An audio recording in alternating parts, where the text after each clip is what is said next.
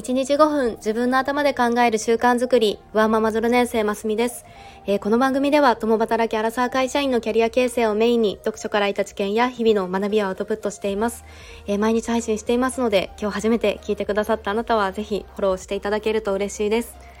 えー、今日は冒頭ちょっとお礼なんですがあの、もともとこの番組は、の双方向でコミュニケーションが取れるような番組にしたいですっていうふうにお話をしていたんですが、あの、昨日の配信にコメントくださったともきさん、みそこさん、さきさん、こいちゃんさん、あの、ありがとうございました。の基本的に毎日一つのテーマを掘り下げてでそれで考えたことっていうのを配信しているんですが皆さんの考えも聞けるとめちゃくちゃ嬉しいです。昨日だけではなくて最近たくさんそういうコメントをいただけてあの全私が喜んでます。の本当にいつもありがとうございます。で今日の本題は2030年に必要とされるスキルはっていうことなんですがこれはオックスフォード大学の研究でで5年前くらいに発表されていてで最近チャット GPT とかもういよいよ AI をこう誰でも活用できるようになってきたっていう今改めてこの必要なスキルっていうのを見てみるとあのすごく的を得ているなというか実感できることが多かったので、えー、今日このお話をしたいなと思います。2030年ってなるともうあと7年、えー、そう考えたらあなたはどう感じますか？もうちょっといよいよ当事者意識が持てるというか私もこのスキルを持つにはあの今動き出した方がいいなと感じました。でまずは、えー、2030年に必要とされるスキルなんですが、えー、これ前提がの今は変化の多い時代あの VUCA と書いて文化の時代とも言われていますがのこれはテクノロジーがこう進化したりとかで AI も発展していく中ででこれから未来必要なスキルは変わっていきますよっていうようなことを前提に書かれたものだそうです。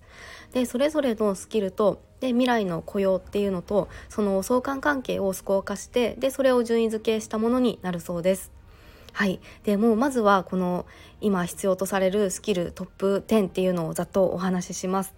で1位は戦略的学習力で2位は心理学。で3位が指導力。で4位が社会的洞察力。で5位が社会学人類学。で6位が教育学。で7位が協調性。で8位は独創力。で9位が発想の豊かさ。で10位がアクティブラーニング。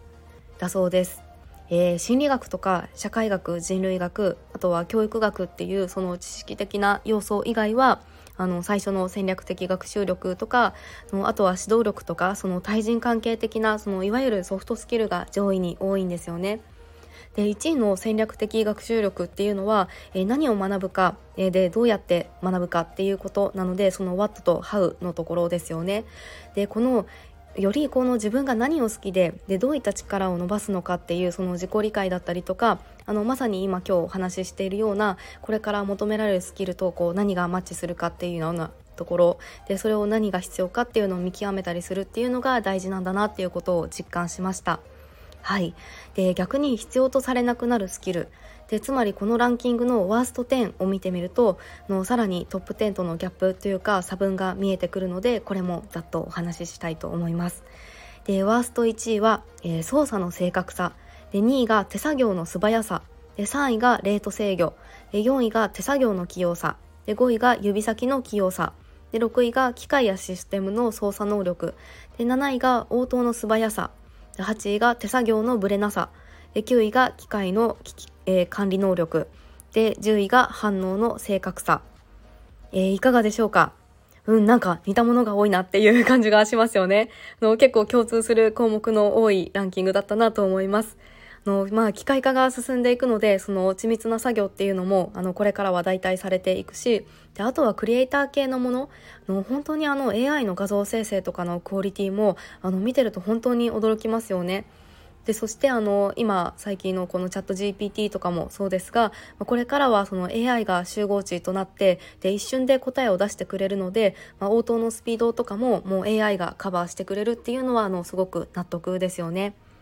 でここまでで今日このお話をしようと思ったのがあの実は落合陽一さんってあの筑波大のあの准教授もしながらあの社会問題とかの出版をされていたりとかあのテクノロジーのその最先端を行くっていうあのもう天才と言われている方ですね。でその落合さんがもうチャット GPT を実演するっていうあの YouTube の動画を見てでそれがまさにこの未来必要とされるスキルを実感するものでした。であのこれからはこの頭を使う仕事とかその知識的なものが必要とされる仕事もの AI に代替されると言いますが、まあ、じゃあ人は頭を使わなくていいのかっていうとあのそうではなくてで落合さんの動画を見ていてもその AI へのその指導力だったりとかどう答えを導き出してもらうかっていうところでその AI の技術をこういかにうまく使えるかとか応用できるかっていうところのその頭の使い方が大事なんだなっていうのを思いました。で落合さんも動画の中ででこれから AI がいよいよ台頭していく中で最後に残るその人の価値は好奇心だっていうふうにお話をされていました。